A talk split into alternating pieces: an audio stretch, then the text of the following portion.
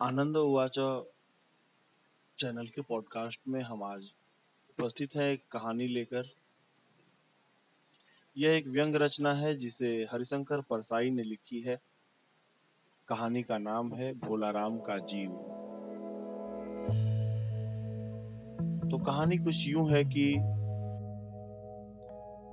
ऐसा कभी नहीं हुआ था धर्मराज लाखों वर्षों से असंख्य आदमियों को कर्म और सिफारिश के आधार पर स्वर्ग या नरक में निवास स्थान अलॉट करते आ रहे थे।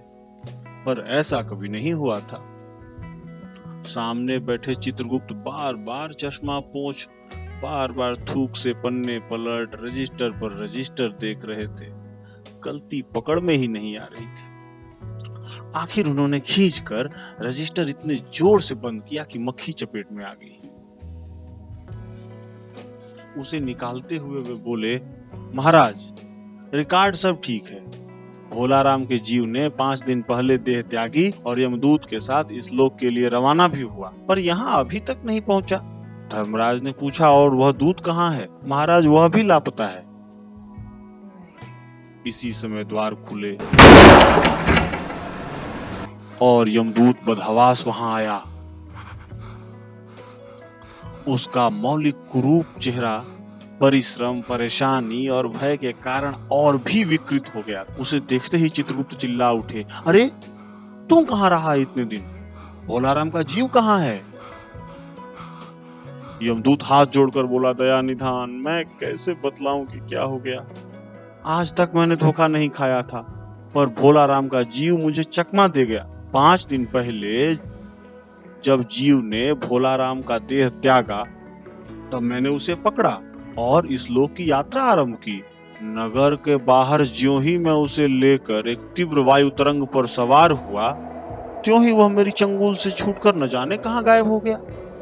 इन पाँच दिनों में मैंने सारा ब्रह्मांड छान डाला पर उसका कहीं पता नहीं चला। यम धर्मराज क्रोध से बोला, मूर्ख जीवों को लाते लाते बूढ़ा हो गया, फिर भी एक मामूली बूढ़े आदमी की जीव ने तुझे चकमा दे दिया? दूत ने सिर झुकाकर कहा, महाराज, मेरी सावधानी में बिल्कुल कसर नहीं थी। मेरे इन अभ्यस्त हाथों से अच्छे अच्छे वकील भी नहीं छूट सके, पर इस बार तो कोई इंद्रजाल ही हो गया। चित्रगुप्त ने कहा, महाराज, आजकल पृथ्वी पर इस प्रकार का व्यापार बहुत चला है। लोग दोस्तों को कुछ चीज़ भेजते हैं और उसे रास्ते में ही रेलवे वाले उड़ा लेते हैं। होजरी के पार्सलों के मौजे रेलवे अफसर पहनते हैं। मालगाड़ी के डब्बे के डब्बे रास्ते में कट जाते हैं। एक बात और हो रही है। राजनीतिक दलों के नेता विरोधी नेता को उड़ाकर बंद कर देते हैं। कहीं भोलाराम के जीव को भी तो किसी विरोधी ने मरने के बाद खराबी करने के लिए उड़ा तो नहीं दिया? धर्मराज ने व्यंग से चित्रगुप्त की ओर देखते हुए कहा, तुम्हारी भी रिटायर होने की उम्र आ गई। भला भोला राम जैसे नगण्य तीन आदमी से किसी को क्या लेना देना? इसी समय कहीं से घूमते घामते नारद मुनि यहाँ आ गए। धर्मराज को गुमसुम बैठे देख बोले, क्यों धर्मराज? कैसे चिंतित बैठे हो? क्या नरक में निवास स्थान की समस्या अभी हल नहीं हुई? धर्मराज ने कहा, वह समस्या तो कब की हल हो गई? नरक में पिछले सालों में बड़े गुणी कारीगर आ गए। कई इमारतों के ठेकेदार हैं जिन्होंने पूरे पैसे लेकर रद्दी इमारतें बनाई। बड़े बड़े इंजीनियर भी आ गए हैं जिन्होंने ठेकेदारों से मिलकर पंचवर्षीय योजनाओं का पैसा खाया। ओवरसियर हैं जिन्होंने उन मजदूरों की हाजिरी भरकर पैसा हड़पा, जो कभी काम पर गए ही नहीं। इन्होंने बहुत जल्दी नरक में कई इमारतें तान दी हैं। वह समस्या तो हल हो गई, पर एक बड़ी विकट उलझन आ गई है। भोला राम नाम के एक आदमी की पाँच दिन पहले मृत्यु हुई। उसके जीव को यह दूत यहाँ ला रहा था कि जीव इसे रास्ते में चकमा देकर भाग गया। इसने सारा ब्रह्मांड छान डाला, पर वह कहीं नहीं मिला। अगर ऐसा होने लगा तो पाप पुण्य का भेद ही मिट जाएगा। नारद ने पूछा, उस पर इनकम टैक्स तो बकाया नहीं था? हो सकता है उन लोगों ने रोक लिया हो। चित्रगुप्त ने कहा, इनकम होती तो टैक्स होता भुगमरा था। नारद बोले, मामला बड़ा दिलचस्प है। अच्छा मुझे उसका नाम पता तो बताओ, मैं पृथ्वी पर जाता हूँ। चित्रगुप्त ने रजिस्टर देखकर बताया भोला राम नाम था उसका। जबलपुर शहर में धमापुर मोहल्ले में नाले के किनारे एक डेढ़ कमरे टूटे फूटे मकान में वह परिवार समेत रहता था। उसकी एक स्त्री थी, दो लड़के और एक लड़की। उम्र लगभग साठ साल। सरकारी नौकर था। पाँच साल पहले रिटायर हो गया था। मकान का किराया उसने एक साल से नहीं दिया, इसलिए मकान मालिक उसे निकालना चाहता था। इतने में भोला राम ने संसार ही छोड़ दिया। आज पांचवा दिन है। बहुत संभव है कि अगर मकान मालिक, वास्तविक मकान मालिक है तो उसने भोला राम के मरते ही उसके परिवार को निकाल दिया होगा। इसलिए आपको परिवार की तलाश में काफ़ी घूमना पड़ेगा। माँ बेटी के सम्मिलित क्रंदन से ही नारद भोला राम का मकान पहचान गए। द्वार पर जाकर उन्होंने आवाज़ लगाई, नारायण नारायण। लड़की ने देखकर कहा, आगे जाओ महाराज। नारद ने कहा, मुझे भिक्षा नहीं चाहिए, मुझे भोला राम के बारे में कुछ पूछताछ करनी है। अपनी माँ को जरा बाहर भेजो बेटी। भोला राम की पत्नी बाहर आई। नारद ने कहा, माता भोला राम को क्या बीमारी थी? क्या बताऊँ? गरीबी की बीमारी थी। पाँच साल हो गए पेंशन पर बैठे, पर पेंशन अभी तक नहीं मिली।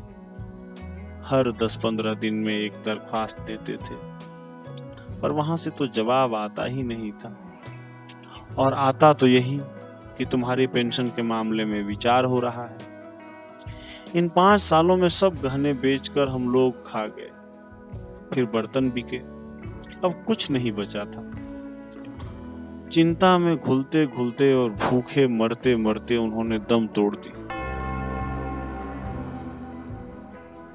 नारद ने कहा, क्या करोगी माँ? उनकी उम्र ही इतनी थी। ऐसे तो मत कहो महाराज, उम्र तो बहुत थी। पचास साठ रुपया महीना पेंशन मिलती तो कुछ और काम कहीं करके गुजारा हो जाता। पर क्या करें? पाँच साल से नौकरी से बैठे हो गए और अभी तक एक कौड़ी नहीं मिली। दुख की कथा सुनने की फुर्सत नारद को थी नहीं। वे अपने मुद्दे पर आए, माँ, यह बताओ कि यहाँ किसी से उनका विशेष प्रेम था जिसमें उनका जी लगा हो? पत्नी बोली, लगाओ तो महाराज, बाल बच्चों से ही होता है। नहीं, परिवार के बाहर भी हो सकता है। मेरा मतलब है किसी स्त्री।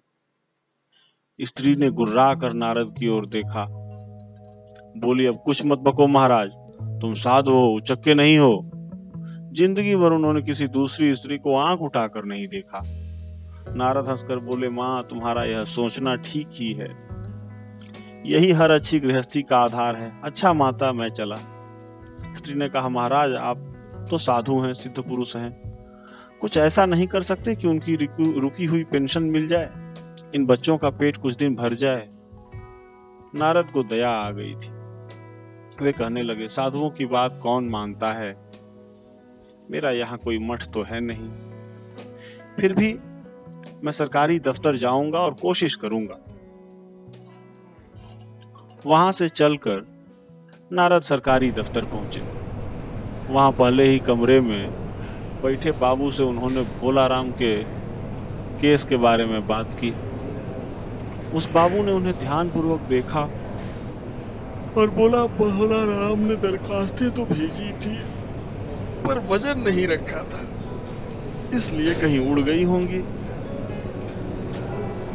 नारद ने कहा, भाई, ये बहुत से पेपर वेट तो रखे हैं, इन्हें क्यों नहीं रख दिया बाबू हंसा, आप साधु हैं, आपको दुनियादारी समझ में नहीं आती। दरख्वास्तें पेपर वेट से नहीं दबती। खैर, आप उस कमरे में बैठे बाबू से मिलिए। नारद उस बाबू के पास गए। उसने तीसरे के पास भेजा, तीसरे ने चौथे के पास चौथे ने पांचवे के पास। जब नारद 25-30 बाबुओं और अफसरों के पास घूम आए, तब एक चपरासी ने कहा, महाराज, आप क्यों इस झंझट में पड़ गए? अगर आप साल भर भी यहाँ चक्कर लगाते रहे तो भी कम होगा। आप तो सीधे बड़े साहब से मिली। उन्हें खुश कर दिया तो अभी काम। नारद बड़े साहब के कमरे में पहुँचे। बाहर चपरासी ऊँघ रहा था, इसीलिए उन्हें किसी ने छेड़ा नहीं। बिना विजिटिंग कार्ड के आया देख, बड़े साहब नाराज़ हुए, बोले, इसे कोई मंदिर वंदिर समझ लिया है क्या? धड़धड़ाते चले आए। चिट क्यों नहीं भेजी? नारद ने कहा, कैसे भेजता? चपरासी सो रहा है। क्या काम है? साहब ने रौब से पूछा। नारद ने भोलाराम का पेंशन केस बतलाया। साहब बोले, आप हैं बैरागी दफ्तरों के रीति रिवाज नहीं जानते। असल में भोलाराम ने गलती की। भाई, यह भी एक मंदिर है। यहाँ भी दान पुण्य करना पड़ता है। आप भोलाराम के आत्मीय मालूम होते हैं। भोलाराम की दरख्वास्तें उड़ रही हैं। उन पर वज़न रखिए। नारद ने सोचा कि फिर यहाँ वज़न की समस्या खड़ी हो गई। साहब बोले, भाई, सरकारी पैसे का मामला है, पेंशन का केस बीसों दफ्तरों में जाता है, देर लग ही जाती है। बीसों बार एक ही बात को बीस जगह लिखना पड़ता है, तब पक्की होती है। जितनी पेंशन मिलती है, उतने की स्टेशनरी लग जाती है। हाँ जल्दी भी हो सकती है, मगर साहब रुके। नारद ने कहा, मगर क्या? साहब ने कुटिल मुस्कान के साथ कहा, मगर वज़न चाहिए। आप समझे नहीं। जैसे आपकी यह सुंदर वीणा है, इसका भी वज़न भोला राम की दरख्वास्त पर रखा जा सकता है। मेरी लड़की गाना बजाना सीखती है, यह मैं उसे दे दूँगा। साधु संतों की वीणा से तो अच्छे स्वर निकलते हैं। नारद अपनी वीणा छीनते देख जरा घबराए। पर फिर संभल कर उन्होंने वीणा टेबल पर रखकर कहा, यह लीजिए। अब जरा जल्दी उसकी पेंशन ऑर्डर निकाल दीजिए। साहब ने प्रसन्नता से उन्हें कुर्सी दी, वीणा को एक कोने में रखा और घंटी बजाई। चपरासी हाजिर हुआ। साहब ने हुक्म दिया, बड़े बाबू से भोला राम के केस की फ़ाइल लाओ। थोड़े देर में चपरासी भोला राम की डेढ़ सौ दरख्वास्तों से भरी फ़ाइल लेकर आया। उनमें पेंशन के कागजात भी थे। साहब ने फ़ाइल पर नाम देखा और निश्चित करने के लिए पूछा, क्या नाम बताया साधु जी आपने? नारद समझे कि साहब कुछ ऊँचा सुनता है, इसलिए ज़ोर से बोले, भोला राम! सहसा फ़ाइल में से आवाज़ आई, कौन पुकार रहा है मुझे? पोस्टमैन है। क्या पेंशन का ऑर्डर आ गया? नारद चौंके, पर दूसरे ही क्षण बात समझ गए। बोले बोला राम, तुम क्या बोला राम के जीव हो? हाँ आवाज़ आई। नारद ने कहा, मैं नारद हूँ, तुम्हें लेने आया हूँ। चलो स्वर्ग में तुम्हारा इंतज़ार हो रहा है। आवाज़ आई, मुझे नहीं जाना, मैं तो पेंशन की दरख्वास्तों पर अटका हूँ। यही मेरा मन लगा है। मैं अपनी दरख्वास्तें छोड़कर नहीं जा सकता। यह थी कहानी भोला राम के जीव की। आनंद हुआ च एंकर एफएम स्पॉटिफाई और क्लब हाउस पर। आप इन प्लेटफॉर्म्स पर हमें फॉलो या सब्सक्राइब करके हमारी आगे की कहानियों स्टोरी टेलिंग्स बुक रीडिंग्स को सुन सकते हैं। हिंदी और अन्य भारतीय भाषाओं के साहित्य संचय को आप तक पहुँचाने का यह हमारा एक प्रयास है। हमारा यह प्रयास सफल हो, इसके लिए ज़रूरी है कि आप सभी हमारे पॉडकास्ट को, हमारे रूम्स को लाइक सब्सक्राइब और अपने फ्रेंड्स के साथ शेयर करते रहें। धन्यवाद।